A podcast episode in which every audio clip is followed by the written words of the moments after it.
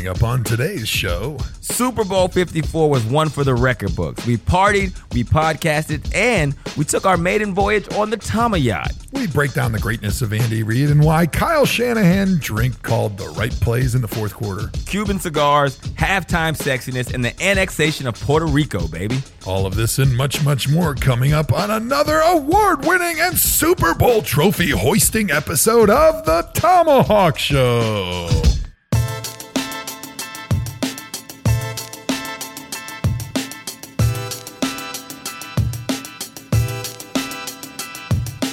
Welcome, everybody, to the hangover episode of Super Bowl 54. It's your boy Andrew Hawkins, the humblest of all co hosts in the land, joined by my guy Joe Thomas. Joe T, did you make it home? I made it home. It was not a fun or pleasant experience getting home, but you'll have that sometimes when you're heading back from uh, the Super Bowl South or Beach, anytime you fly because apparently flight attendants don't have the strict policy of being up and waking up on time and getting to work that football players do. So what happened? Tell me, did you miss a flight? Did it did uh, mechanical issues happen? Did you Yeah. so my flight out of Miami was 6:30 a.m. on Monday morning. Okay. So that means with traffic that never stopped in Miami the entire time we were there. Doesn't matter what time you were leaving or what time you were going. It was like an hour to go from Miami Beach to Miami and from wherever you are to the airport's like an hour. So Right. uh, I left my hotel at 4:30 in the morning on Monday after getting home from the game at almost 1 a.m. So just a couple hours, a little cat nap. Get home from the game, have a beer, little two hour cat nap, jump in the car, go to the airport. Plenty of time at the airport, uh, waiting for the plane and get the dreaded.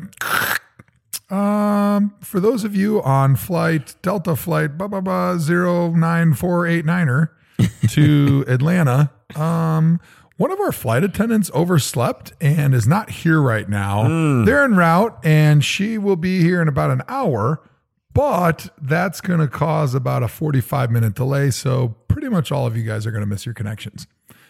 Wow. I'm like, okay, that's not not great news because um, many of you may not realize this, but Madison is not the largest city in America and does not have a lot of flights that go in and out of Madison's regional say, I'm airport. shocked you didn't have a direct flight, but that would make sense. yeah, yeah. There's no direct flights. You'd be to, the only uh, person going to, from South Florida to, Ma- to Madison, Wisconsin. Yeah, it doesn't happen. Does not exist. It's not LA Hawk. Uh, Okay. There's three flights a day that go from Atlanta to Madison. That's one of the big hubs. So I had to go Fort Lauderdale to Atlanta, Atlanta, Madison. And the Atlanta Madison flight, I was on like, you know, the 8 a.m. Well, we, we missed that connection. Uh-huh.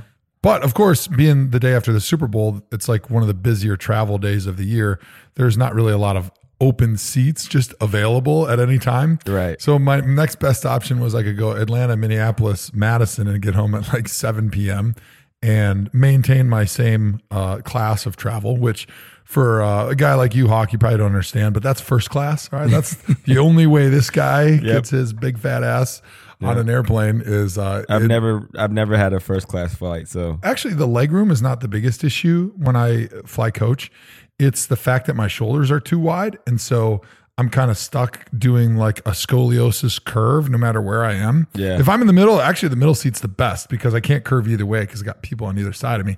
But if I'm on either side, I have to do like the scoliosis curve and I've got a bulging disc in my back. So when I do that, it puts extra pressure on my disc and then my back spasms. And then I'm the guy laying on the floor crying uh, into the carpet because my back is spasming and I can't, can't feel my legs. this is why it Um, sucks to be tall. This is like uh this is the Yeah. official podcast of the reason why you don't want to be above five foot eleven.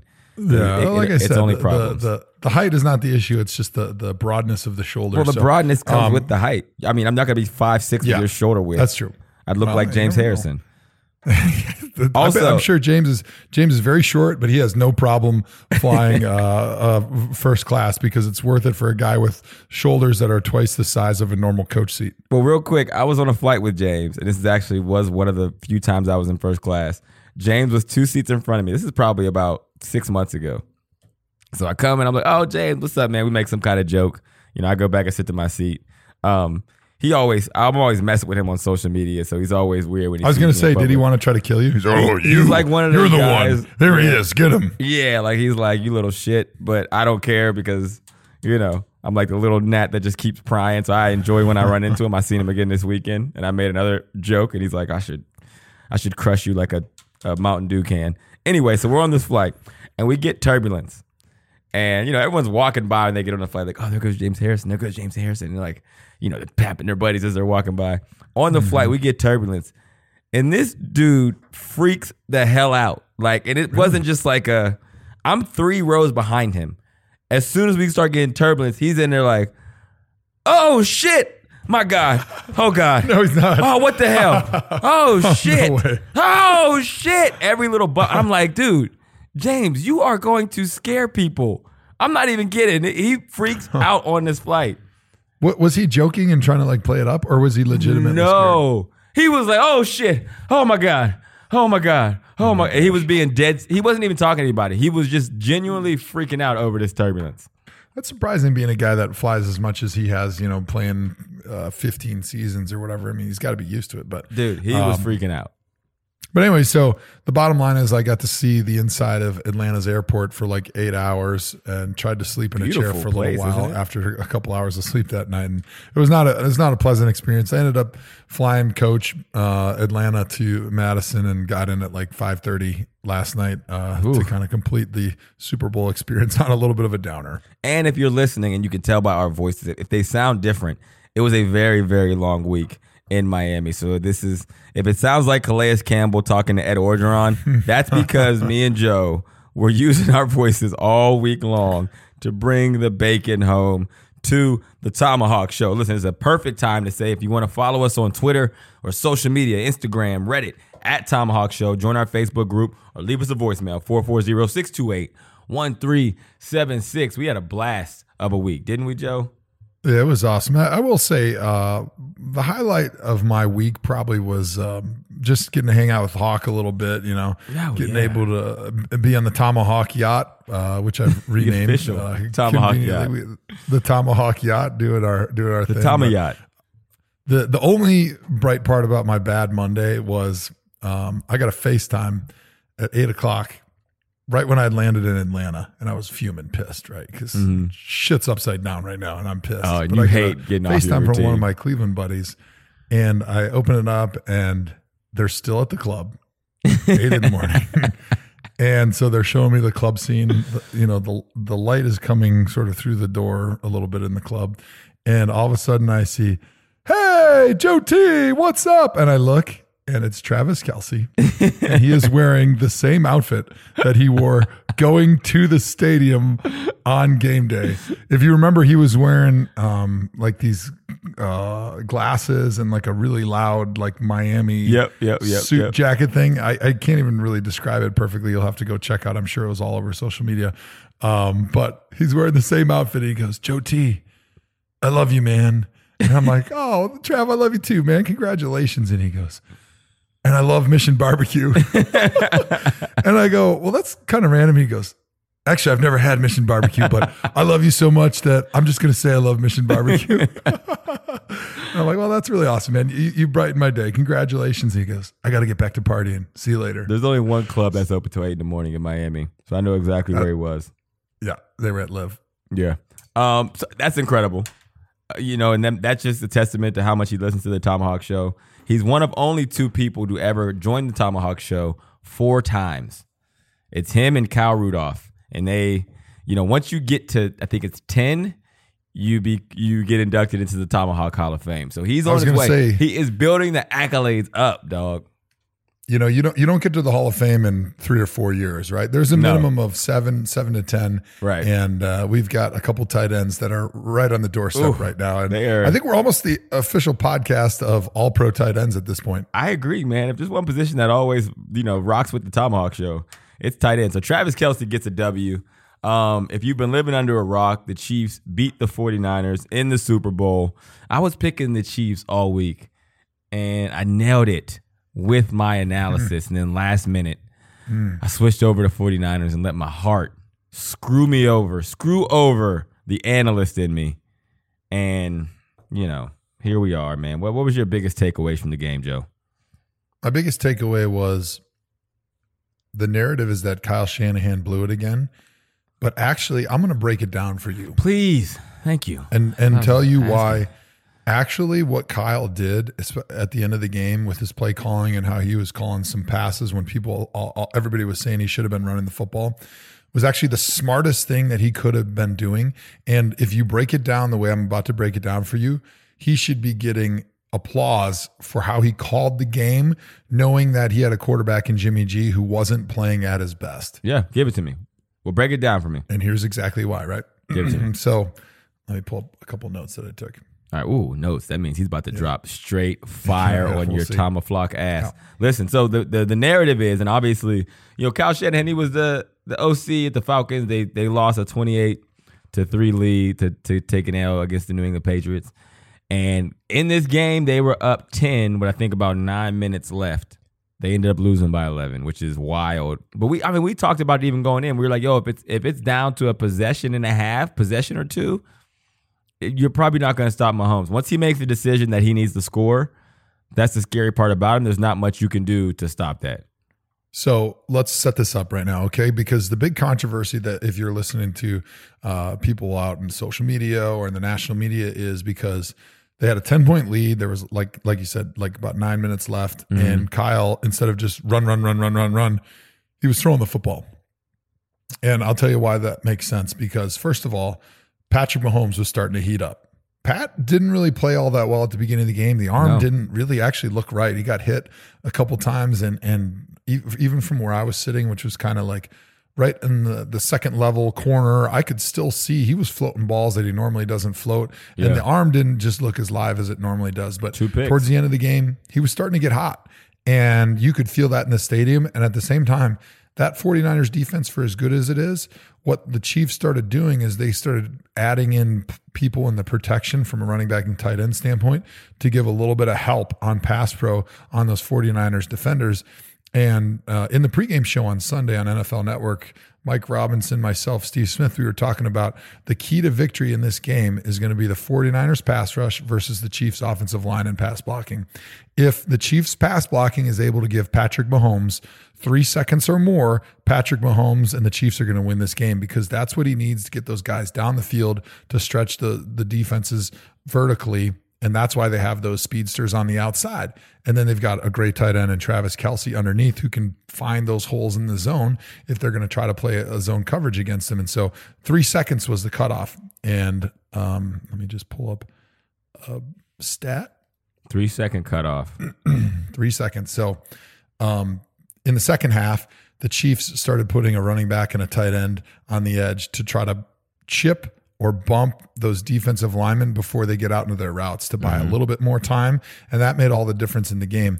So, uh, Patrick Mahomes versus the Blitz in the Super Bowl had 2.48 seconds to throw, and he had two touchdowns and no interceptions, and he was six of nine. Who is that? And Patrick Mahomes. you mean the second no half? blitz. This is during the whole game. He had two interceptions.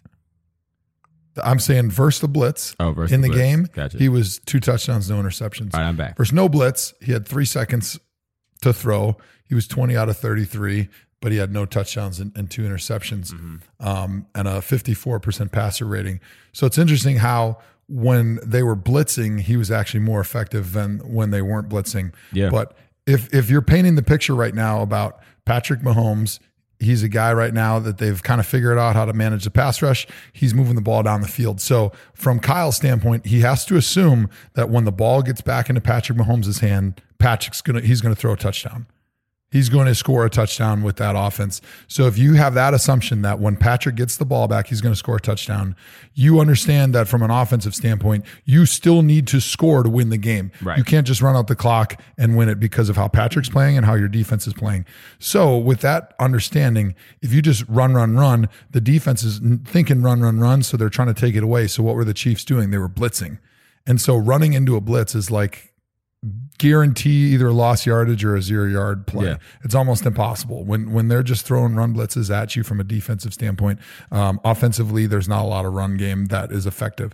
So Kyle's thinking was my best chance for success to score since Jimmy G is not playing that well right now, is to throw the football into the blitz, which is a huge advantage for the offense because they're able to block it up and it's going to give Jimmy G a lot better opportunity to throw the football. He's going to be more successful when they're blitzing in that in the and they're trying to take away the run.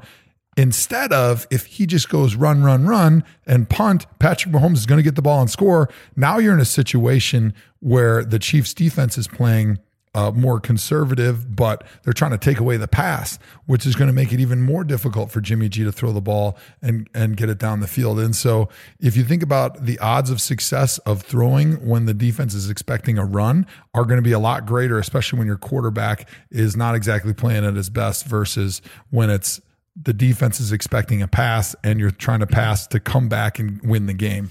Yeah, I mean that you're you're right, I, and we knew that going in. Like it wasn't a surprise to me that that happened. Right? Everyone knew. That's the part that kills me. When people have their narrative, they're going to run with it no matter what. They wanted to run with the Cal Shanahan blew a lead, but the reality was everybody effing knew coming in. Like you're not going to be able to stop Patrick Mahomes. So if it does come to down to those couple of series where you can't score or you know have long drives, you're going to lose the game. I'll tell you where the game was lost. If Jimmy G hits Emmanuel Sanders on that deep post. Yep that's the ball game. It's over. Like, and that's that's the other thing people are overlooking. The plays that Kyle Shanahan drew up in those situations, he got guys open. Yeah. There was wide open receivers. There was a chance for success.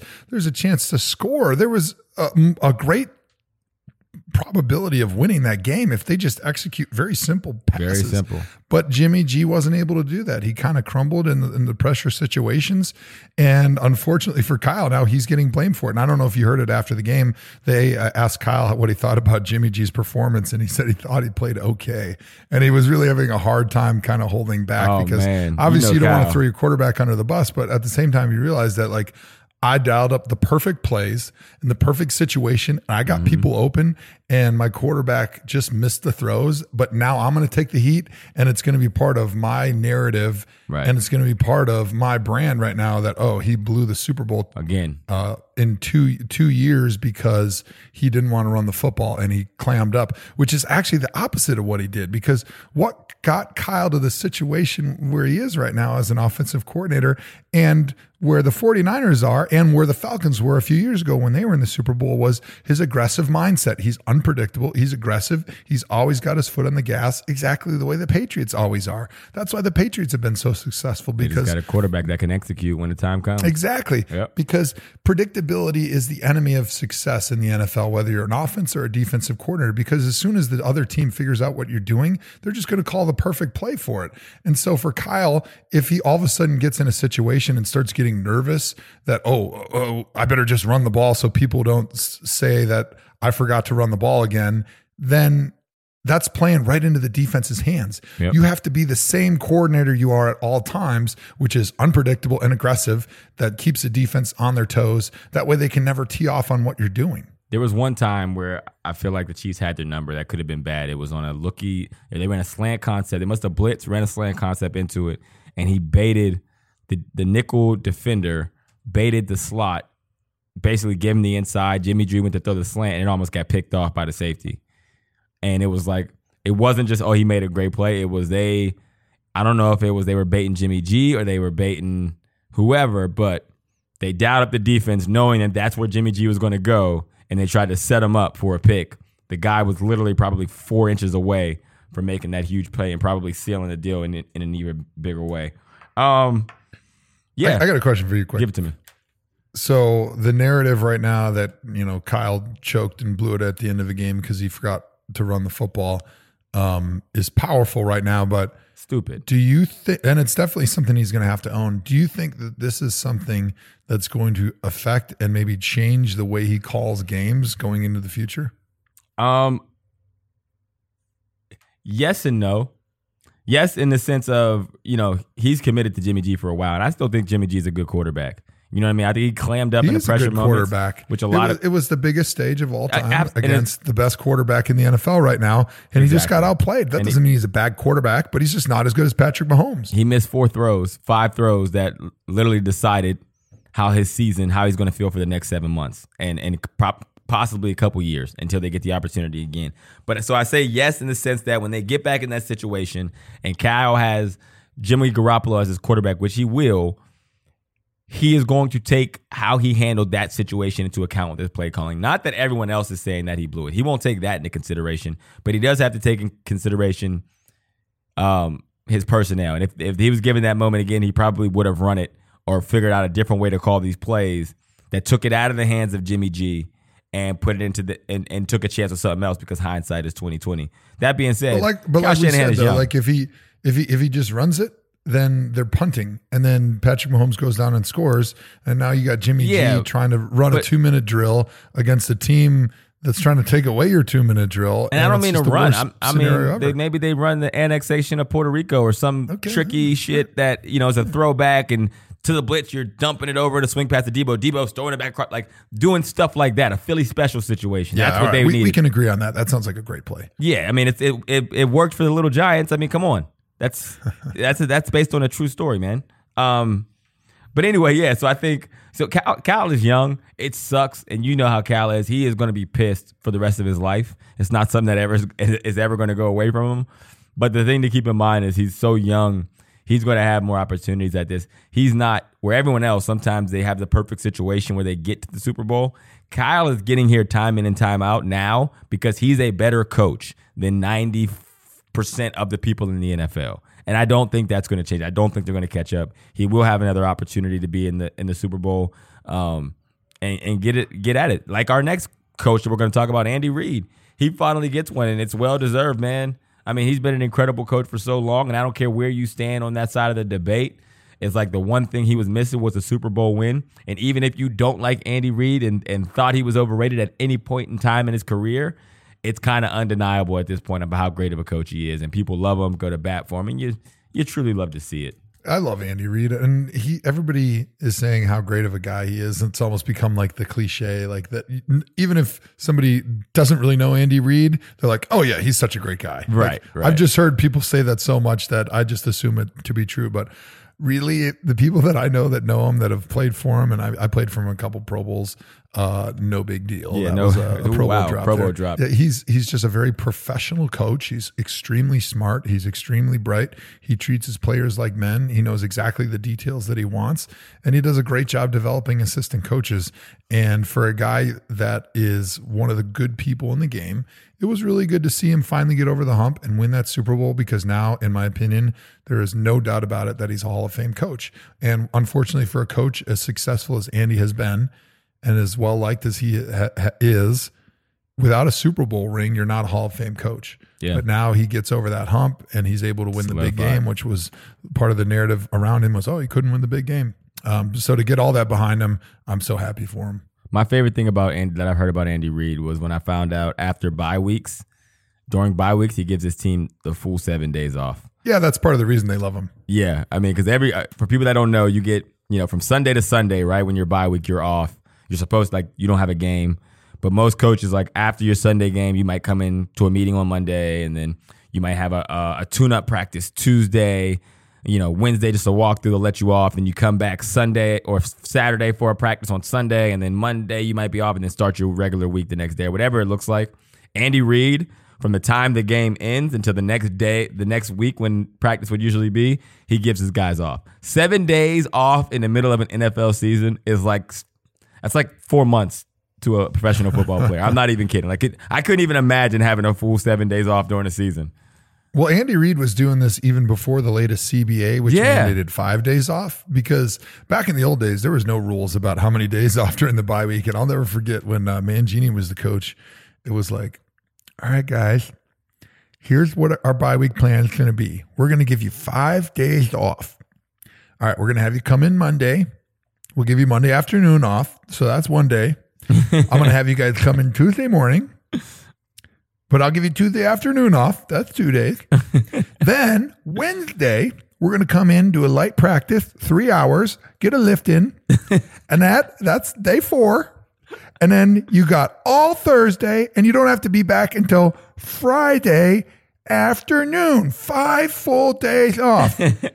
I'm taking care of you, and when we get back, we're going to do a two a day Saturday and a two a day Sunday. to make And up for the time we lost on Thursday. I'll and give Friday. you all Monday night off after a two a day, and then you get Tuesday off, and we'll start the week all over again. Disgusting. And uh, so we never got more than like 36 hours off uh, when Mangini was there. And then thankfully the new CBA came out and then they would give you a five day stretch. But Andy Reid was giving guys a full seven days off. And now what I will say about And is he treated you like adults, like men. And when you came back though after those seven days, you were bumping, you were getting after it. So it's not like he was a powder puff coach, but he just understood like you had to have a little bit of balance. And if you give something to players that they really want, it's just like a negotiation. Hey, you give them those full seven days during that bye week. When they come back, they're going to give you more out of it, right? Yep. But if you just try to screw players and try to mess with them and give them like 36 hours and try to trick them into thinking it's five days off, then when they come back, you're not going to get a lot out of them and they're going to be really pissed and they're probably going to be sluggish then the next game. And Andy Reid's record after a bye was insane. It's like, yeah, it was like- like 13 and one or something crazy. I want to say even now it's it's still something similar. It's like 17 and 2 or something crazy. Like he's by far kicks everyone's ass after a bye week because his players, ching are the most rejuvenated. Uh, who would have thought? All right, so my next question for you, Joe, is this, right? Who has who has a better chance of building a dynasty? The 49ers or the Chiefs? Which one of these teams is are we watching the beginning beginning, of a dynasty for? I like this question because it's very simple. And even though I did not have a production meeting for this amazing podcast, Yeah. uh, it's the Chiefs because when you build a dynasty, even in today's NFL, which um, it doesn't rely on the stand back in the pocket, Drew Brees, Tom Brady, Aaron Rodgers, Philip Rivers type anymore. Um, when you have that great quarterback, that generational talent like Patrick Mahomes with an unbelievable arm, an unbelievable brain, and you pair that with a fantastic offensive mind like Andy Reid, that's where you can have generational success. Um, I love Kyle. I think his offense is fantastic, but this year they relied on an outstanding defensive line. And when you have great defenses, if you look back the last 30 years in the NFL, you're going to have a lot of peaks, but you're going to have valleys because in order to keep a great defense together, it's kind of like links on a chain. On defense, you're kind of only as good as your weakest group. And so when you have a great defensive line like the Niners have, it's really hard to keep all those guys together because those guys start hitting free agency and then they start going elsewhere because you mm-hmm. can't pay 11 dudes to keep them together Right, the way dollar. Um, if you have a great offensive quarterback, all you got to do is pay him and then maybe pay one or two weapons. And for the most part, you can kind of get by with serviceable veterans at the other positions Right. uh, on offense. So you can keep that that really good team together for a long time. But um, if you look at the, the Seattle Seahawks, they were the Legion of Boom, right? Those guys left and then they kind of fell off. Now they still have uh, maybe the second best or the best quarterback in the game, depending on how you shake things out, and Russell Wilson. Um, and so now they've kind of come back up. But uh, you look at the Ravens from 2000 when they won the Super Bowl, they did it with defense. And then it was really hard for them to get back. They didn't win again until Ray Lewis's last year in the NFL because just keeping those great defenses together is almost impossible. Yeah, and, and, and if you look at the Chiefs, they're not even probably with their best defense they're going to have over the next five years. At some point, they're going to have a really good effing defense, and they're still going to have Patrick Mahomes. So it's going to be very easy with them. AFC last year, Super Bowl champ this year. Next question: The Browns. A lot of Browns getting rings, man. A lot of former Browns. I tweeted that out. People were not happy about it. They did not like that take. Browns fans don't like being reminded that we had some really good players over the years that uh, everybody hated when they were here and they thought they were bums. But oh, lo and behold, you go somewhere and you put some other good talent around them and they For- look pretty good. for good coaching, right? I mean, Yeah. Cam Erving is an example. Everyone's like, "Oh, he stunk here." It's like, man, he was a kid. There was nobody teaching him. Like he had to learn how to do it. And I mean, yeah, there's nobody teaching him. He didn't have any good players in that room to help yeah, I mean, it's not like he had a vet to look up to. I mean, give the guy a break. He's out there trying to figure it out on his own. Shit, if we had a leader in there, if we had someone that would take the guy under his wing, right. show him the ropes, and not just worry about himself, then who knows what that guy could have been with the Browns? But yeah, Mitchell Schwartz, could have been Cam. Erving, Austin Reiter. Who else? What other former Browns are there on there? Andrew Wylie. Andrew Wylie was a the first backup guard. Yep. Um, Um, I'm not sure if there's anyone else. we basically just gave him our entire offensive line from 15, 16, and 17. At one point, they're and, four, and told him to protect the best quarterback talent in the world. yeah. At, at one point, they had some injuries on the line during the season, but four out of the five starters on the Chiefs' offensive line were guys that I played with in the offensive line room in Cleveland because it was Andrew Wylie, Cam Erving, Austin Reiter, and Mitchell. They were all starting. That's funny. All right. Well, uh, the halftime show, you seen that up close and personal. Did Annie make you put uh, a blindfold on when that was going on? How did that work at the game? You know, it, it's funny because when you're at those games, your perspective on everything that happened is so different than when you watch it on TV. Yeah. because when you're at the game, first of all, there is way more socializing than I usually like. Because when I'm watching a football Yes. game, I'm I'm I want to watch it like a coach. I'm like, don't Right. talk to me. I want to watch every second of what's going on. And if I have a chance to watch it on TV, I want to listen to the analysis. I like I want to be in there and I want to be part of the strategy. But when you're when you're at a game, first of all, you're talking to people and and people are talking to you, and maybe you're going to get uh, a beer, or in in the case of Andrew Hawkins, you're going to get another lobster and caviar. You're going to pop some champagne, and uh, you miss things. And so during the halftime show, I was trying to watch, but our seats were not exactly uh, 50 yard line right in the front, Uh-huh. and so we could kind of see what was going on, and it was really exciting because. Uh, I'm actually secretly a big Shakira fan. Uh, J Lo, Mm, she's cool. Like I, I, I like some of her I'm stuff. a J Lo but guy I really, myself. I, I really like Shakira, and so I like in those halftime performances how they do kind of like a mashup of all their greatest hits for like 30, 40 seconds. Uh-huh. And the dancing was great. Choreography, it was enormous. It, it- they had about uh, 10,000 ants that were bringing pieces of the stage out for like a good five minutes at the beginning of the halftime show, which was pretty fascinating to watch. So uh, I loved it. I thought it was it was really cool. What was your take? Yeah, no, I thought it was cool, man. I guess there's a lot of controversy around like maybe it was too sexy, people said. But they didn't say that last year when Adam Levine was bumping nipples, you know, playing the guitar on stage, just no shirt on. All the all the moms love that. Well, here's one thing that I realized after being down in South Beach for uh, my first time is that Latin culture, especially like in South Florida, is just a lot different, and there's a lot more skin involved, naturally and it's just yeah. normal. You don't even think about it. Like Right.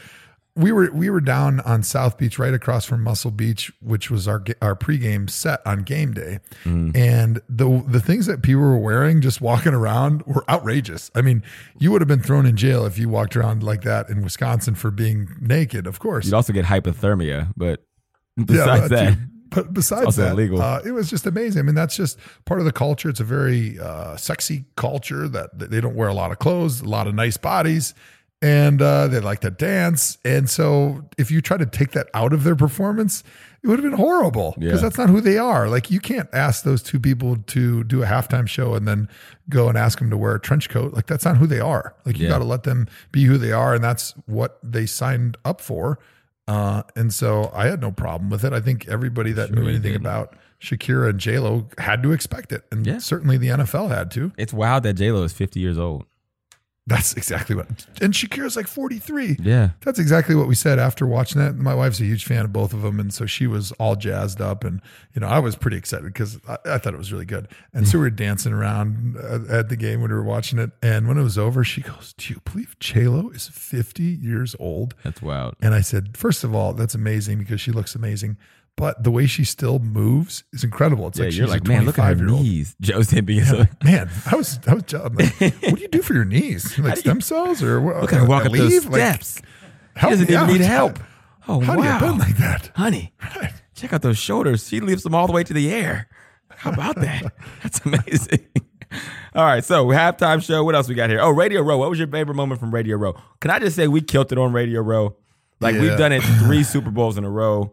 We're always the talk of the town, man, and we we're just when we get together, the electricity that just comes into the room, everyone can feel it. You Yeah, definitely mean, made an insider trading joke on Martha Stewart. That was a bucket list moment for me. Yeah, we are definitely full of crap 99% of the time Oh, yeah. on this show. Absolutely. But uh, this is the time we actually are not full of crap because ThomaHawk Show, NFL Network, we collaborated like the biggest rappers in the hip hop game. yeah.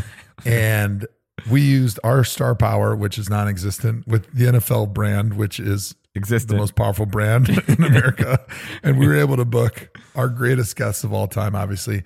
Um, we had Martha Stewart, Mm. we had MC Hammer, we had Russell Wilson, and on down the line.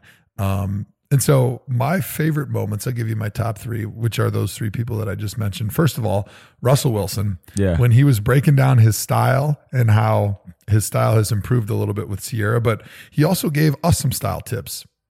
Yes. And if you remember, he was talking about having good style is just like having a good basketball game. You got to have inside, you got to have mid range, and you got to have that outside. Versatility. And yes, you got to have that versatility, right? Your inside game, that is your casual, right? Everybody's got a pretty good casual game, right? That's your t-shirt and your your basketball shorts.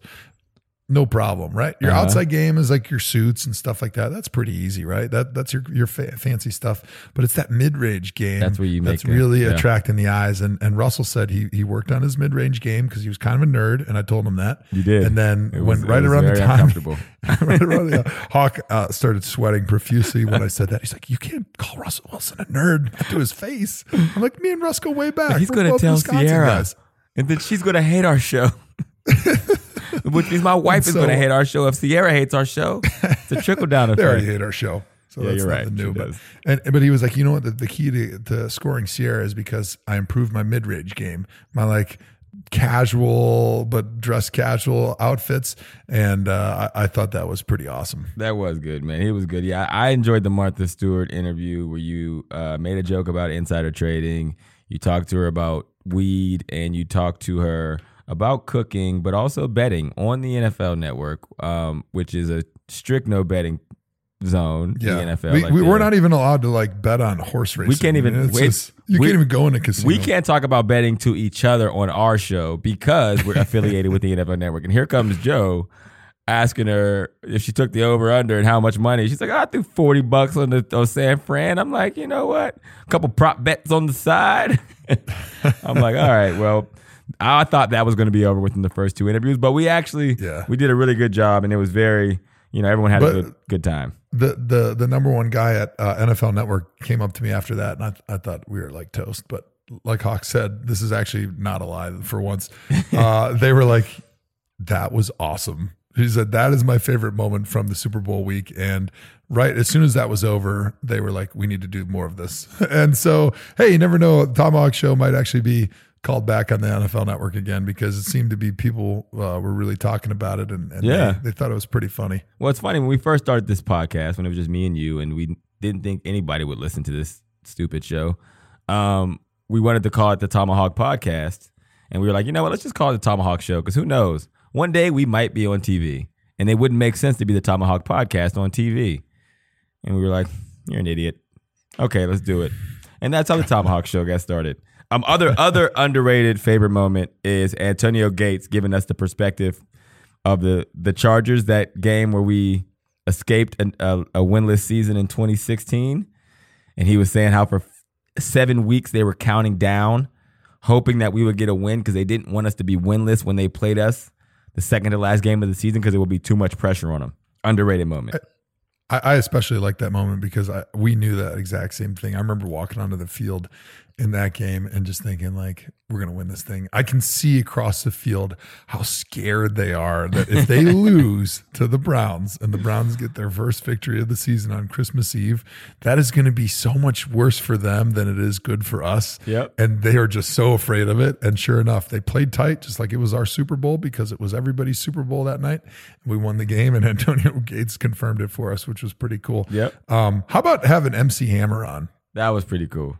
I, I thought that was awesome. And, and I'll tell you, my favorite part, the stories he was telling were great. And he kind of threw a lot of shade at today's uh, Yeah. artists. He was like, "Get the not being in shape and you you not being in shape and not popping, being as lazy committed. pieces." Of, he was saying how back in his day they would wake up and run six miles and they hit the gym and they were all in great shape for their shows uh, and how today's artists are just it's just i want to take a pill and chill type music uh, which was pretty funny but my favorite thing was every time he made a point i don't know if you noticed this hawk he would kind of give this like little stare Glare to at the camera, the camera. and kind of give it like a little wink and a little head shake and kind of point to the camera like You're yeah right. that was pretty good He's a showman. I, so I, I you got to go back and watch that. that that was really funny because he was really feeling himself on our show yeah, but that was fun. I can't believe I got to talk to MC Hammer.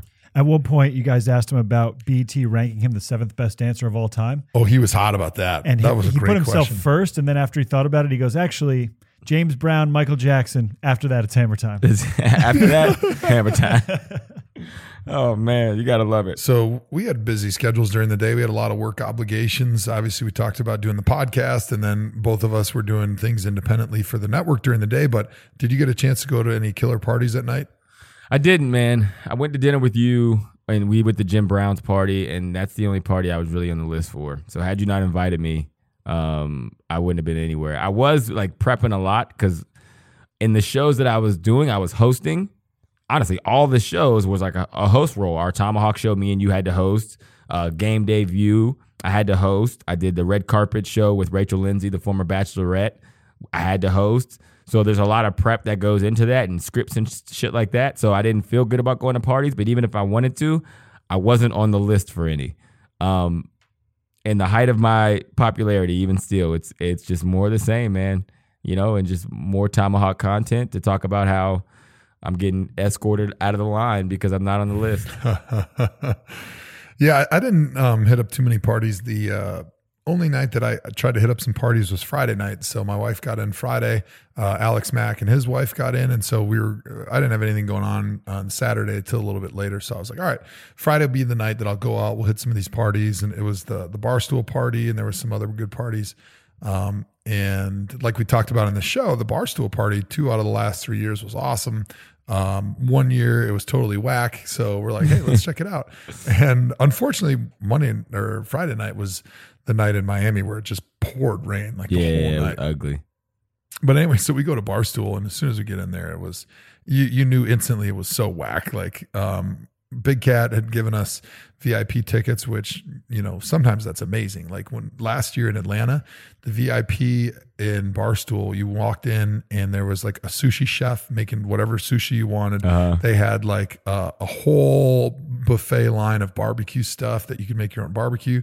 They had two or three bars. They had like big buckets of beer. You could just go over and grab them. I mean, you couldn't walk ten feet without having like delicious food or an uh, amazing drink and that was awesome. And then they had your own like VIP section to stand up there and to watch the fights because it was also their like uh, rough and rowdy brawl, so amateur boxing essentially. Right. Um, so as soon as we walked into this place, it was this giant like open air like tent and they had like some bleachers set up and that was like the VIP area. And so we're like, all right, well, let's at least check it out. So we did a lap. We walked up into like the VIP area, saw Taylor Lewan, which was cool. I was like, hey, what's up, man? Hey, that's my guy. and guy. uh, went over to the bar, and the VIP line at the bar was like 30 bros deep. and it, it would have taken no less than a half hour to get a beer. And as soon as we saw that, we are like, we're out of here. Let's Outta go. here. This is whack. Well, I ended up hearing, I'm not sure if you heard this, but like a little bit later in the night, I don't know if it was because of all the rain or because of they're using a lot of power, but the, I guess the power went off for the whole party oh wow.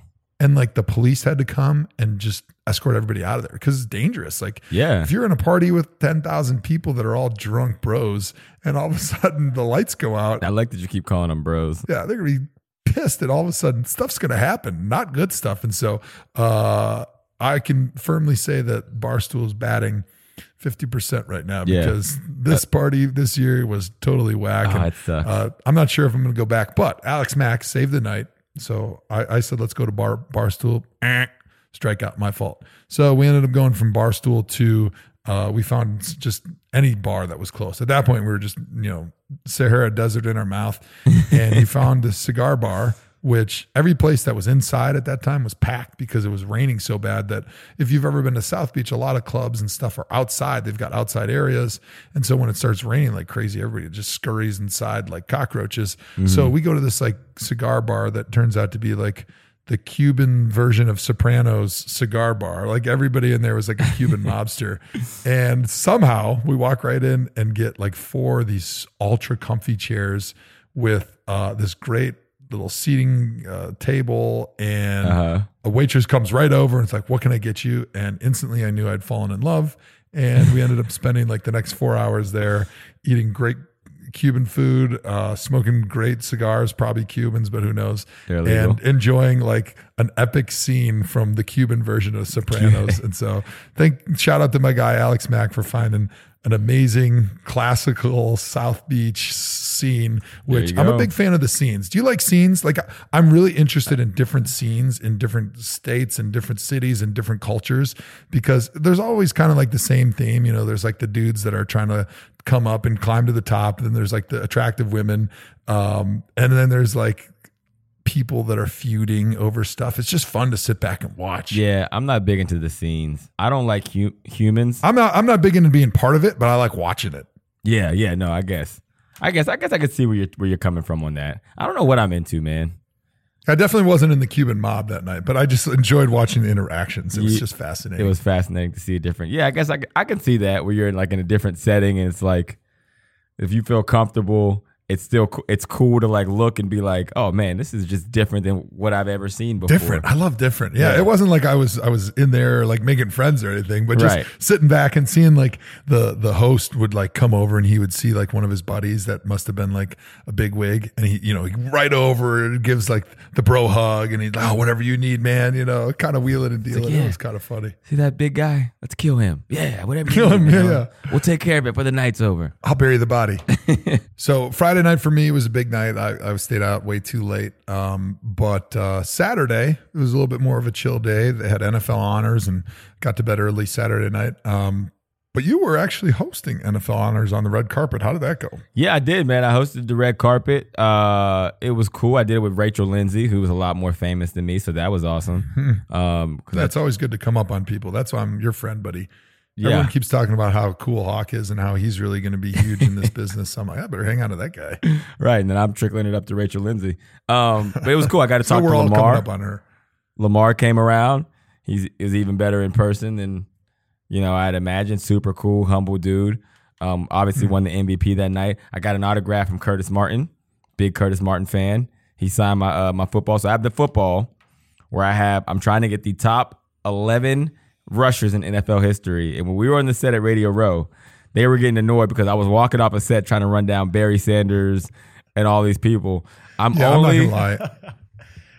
You're not gonna the lie. only what? person the, the only person more excited about getting all these autographs on that ball than you are is me because then I don't have to hear about it anymore and it doesn't have to be a distraction from our job because we're sitting there on Radio Row on the ThomaHawk set and MC Hammer's like coming up on the stage and we're like holy crap this is MC Hammer we better have some funny content and some funny things to talk about and Hawk sees or hears that like Barry Sanders is uh, in the other corner of the convention center, and he's one of the guys he still needs on the football, and he just vanishes.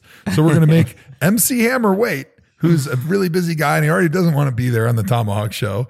Uh, we're gonna make him wait so that Hawk can go try to run down and fanboy Barry Sanders. Yeah, it, it's worth it though. I mean, come on. This is, you know. So on this ball, listen, listen to this list of, of autographs I have on this football. I have Walter Payton, Emmitt Smith, Jim Brown, LaDainian Tomlinson, Jerome Bettis, Eric Dickerson, Curtis Martin, and Frank Gore. All I'm missing is Adrian Peterson, Barry Sanders, and Tony Dorsett. And you know what? I'll add Marshall Faulk because I'll go top 12. We were actually with Marshall on the yacht. I was gonna say, And I went to missed introduce opportunity myself. because Marshall was at that yacht party. I, I us for Jim introduced like he's sitting there. It's Marshall Faulk. I'm not gonna not say something to Marshall Faulk. So I walked up and I'm like, "Hey, Marshall, I'm Andrew Hawkins. Man, pleasure." He was like, "Man, get out of here. I know you are Hawk." And it was just that was the interaction. I'm like, All right. And then I went back and got a drink. like he dapped me up. and was like, "The hell are you talking about?" You- it made me feel good. I'm like, Marshall Faulk knows who I am. you were starstruck by your own fame. Yeah. Hawk, of those eight autographs that you have, which one was the hardest to obtain? Um. Because you were sprinting around Radio Row looking for Barry Sanders at the Bismarck, North Dakota ESPN affiliate, trying to track him down. Eric Eric Dickerson was tough because I got most of them at the Super Bowl. So I so the the backstory is I went to a charity auction for Emmitt Smith, um, like seven years ago, and in the charity auction he had a football that was signed by him and Walter Payton, right? And it only went for like I want to say like two thousand dollars, which sounds like a lot of money, but honestly, if I just it, it was charity, it was a write off. Number one, number two, if I had taken that and then just sold it right away, it would have probably sold for ten thousand dollars. So I, I mean, it's a lot of money and two thousand dollars, but it it was already worth way more than that off the rip. So then when I signed with the Browns, not too long after, I'm like, I'm gonna get Jim Brown in this ball. And my son's really into it, and he's like, Dad, let's try to get all the running backs. I'm like, yeah, let's try to get all the best running backs. So that's how it started. so every Super Bowl, I bring this ball down.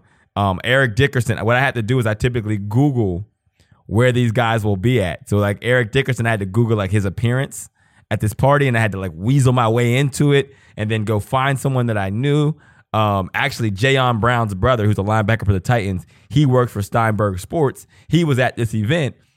We ran into each other. I'm like, he's like, hey, introduces himself. It's like four or five years ago. I'm like, hey, you think you can get me back there where Eric Dickerson is? He's like, yeah, I'll walk you right back. And that's how I got back there, got the picture with Eric Dickerson, got the ball signed. But that was the hardest one so far. Tony Dorsett, he's going to be a tough one.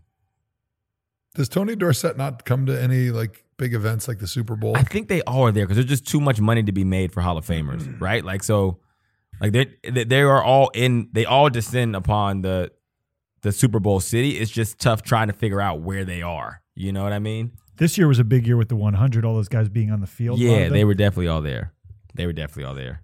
I'll get them. Oh, I'll, I'll get them. Okay, that that is uh that's a guarantee. All right, so um NFL honors. Yeah, no, it was cool. Got an autograph from Curtis Martin. Uh, that was awesome. You know, seeing a lot of cool people that you don't get to see. Talk to a lot of cool people. Jarvis Landry, I interviewed him twice this week. Um, the McCourty brothers, I interviewed them twice. Ric Flair, I interviewed Ric Flair. That was a that was so a was good that moment. the highlight of the red carpet? Yeah, I, well, Ric Flair wasn't on the the correct carpet. His was on my other show, Oh. but that was a highlight meeting and hanging out with Ric Flair. Didn't you say he was wearing like half a million dollars in jewelry? At least a half a million dollars in jewelry.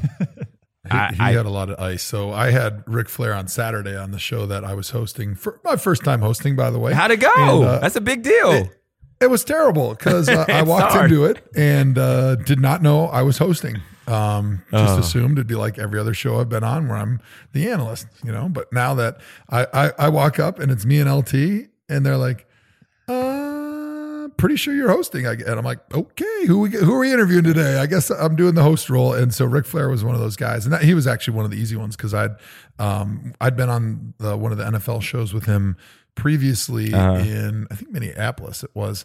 Um, or no, maybe it was Atlanta, and so he's great. He's just a huge football fan. He's Yeah. just an interesting, fun guy. He knows and football. he was he was telling us some really cool stories because obviously he has a big party history.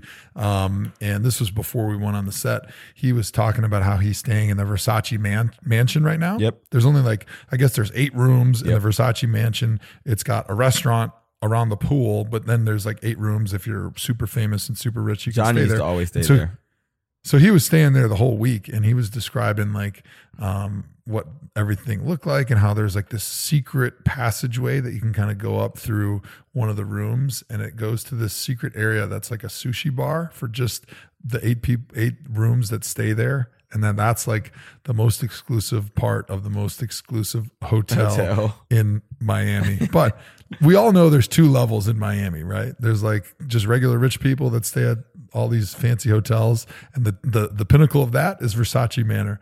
But then after that, it's all the boats. Like Yeah. if you're staying on the yacht, that's the next level of of wealth, and that's where like uh, ThomaHawk show is going for Yeah, sure next for time. sure. Next time around, we'll be we'll be staying in the yachts. So grade your hosting skills.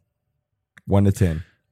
I would say, what's the worst, one or ten? Yeah, Because I got that. One. You really awful. felt that bad about it? Yeah, I'll tell you why. Because it's not that it's all that hard, but you got to know what, okay, who am I tossing to? Who am I getting it from? What are my intros? What are my outros? Yep. And then who am I interviewing? You're a because, prep guy too. You're like me. And I'm a prep guy, right? And so if I know those things and I prep for a half hour, that's all I need. Like, there's no problem. It's it's game over. Like, I'll, I'll kill it. Um, but when you're interviewing people that you don't necessarily know or know of because they weren't all football players that we had on the show, Right. um, I'm trying to in, in the few seconds I have before we go on, like quick read their bio and think of a couple potentially interesting things to ask them. Right. At the same time, I'm trying to figure out how am I going to bring the show in and then ask the first question and be the point guard of the show.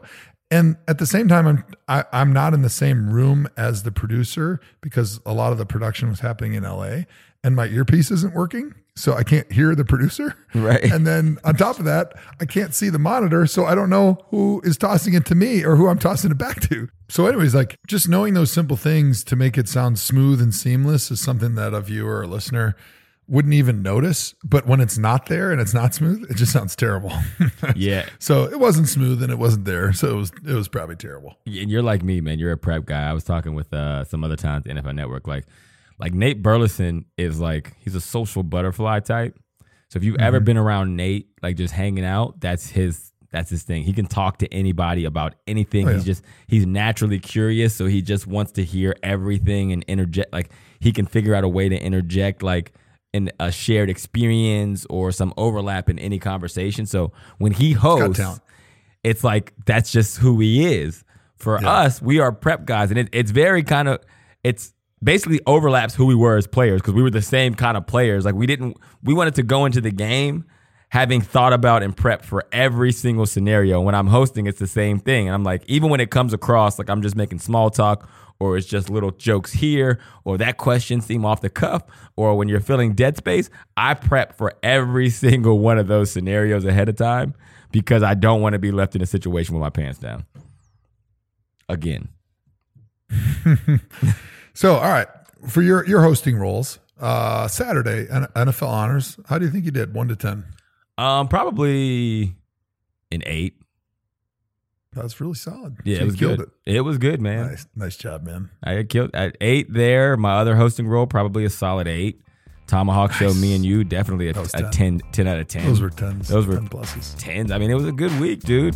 It was a good week.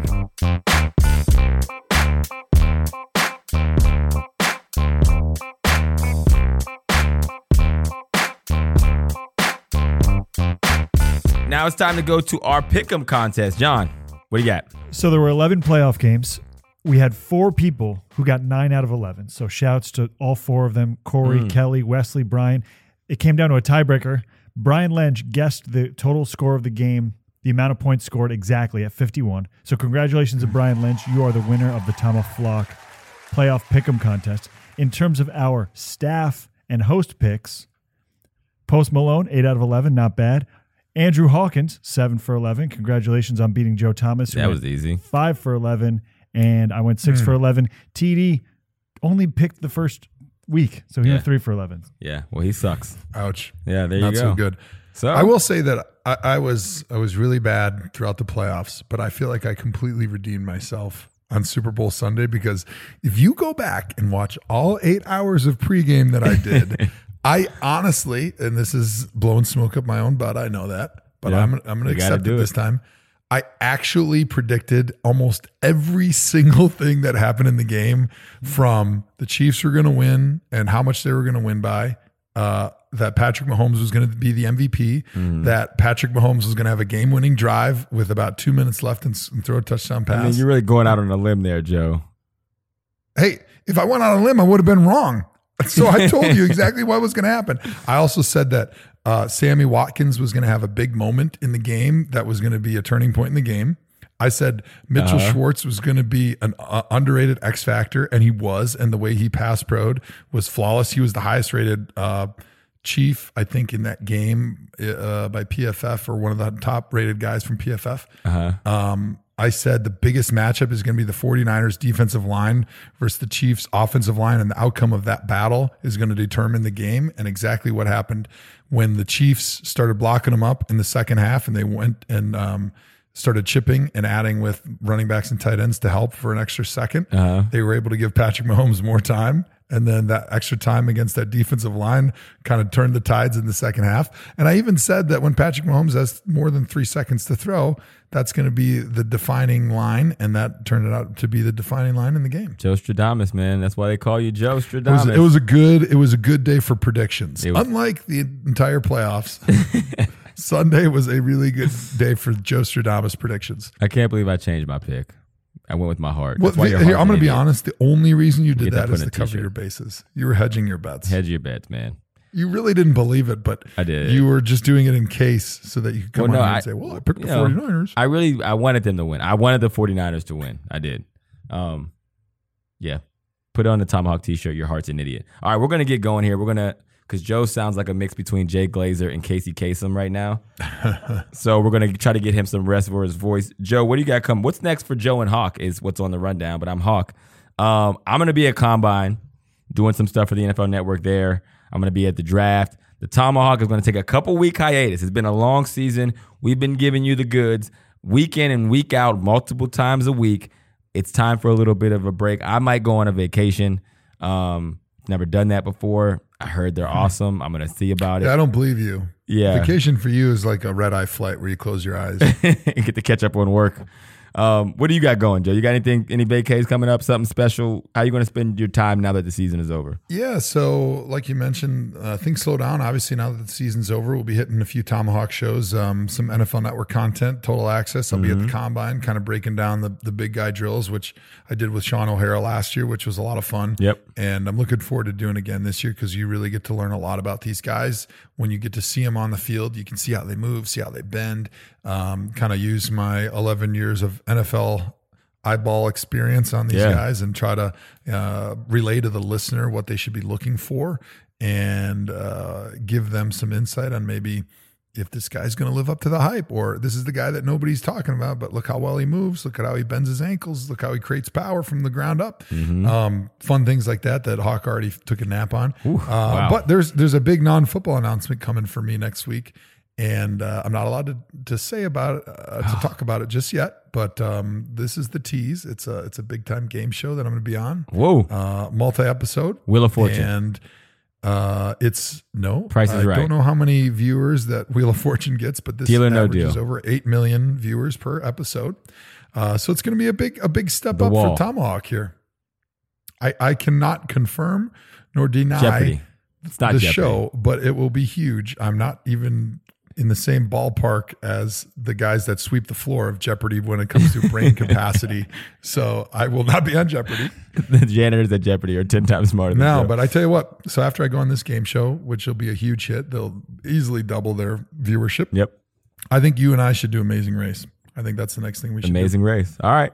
I'll start training now. Uh, and I also it here watch my first episode at some point, and, and I'll Google it right after this episode of what exactly I'll Google it. I'll, I'll figure out what that Amazing is. Race is. And uh, sounds amazing. but I'm going to commit to it right now. I'm down for it. All right. Well, I think that does it for this episode of the ThomaHawk and this season of the ThomaHawk. It has been a wild ride. We love you all. Um, shout out to my co-host Joe Thomas. Shout out to John. Shout out to DJ Chris, uh, Logan, Donnie, Saul, TD, Lojo, Maddie Memes, of course, Maddie Memes. Uh, yeah, everybody who helps put the ThomaHawk Show on. AP, uninterrupted. Shout out to the NFL Network for the incredible collaboration at Super Bowl. Only onward and upward from here. Um, Joe Thomas, aka Casey Kasem. Take us out, buddy. Joe Hawk yourself.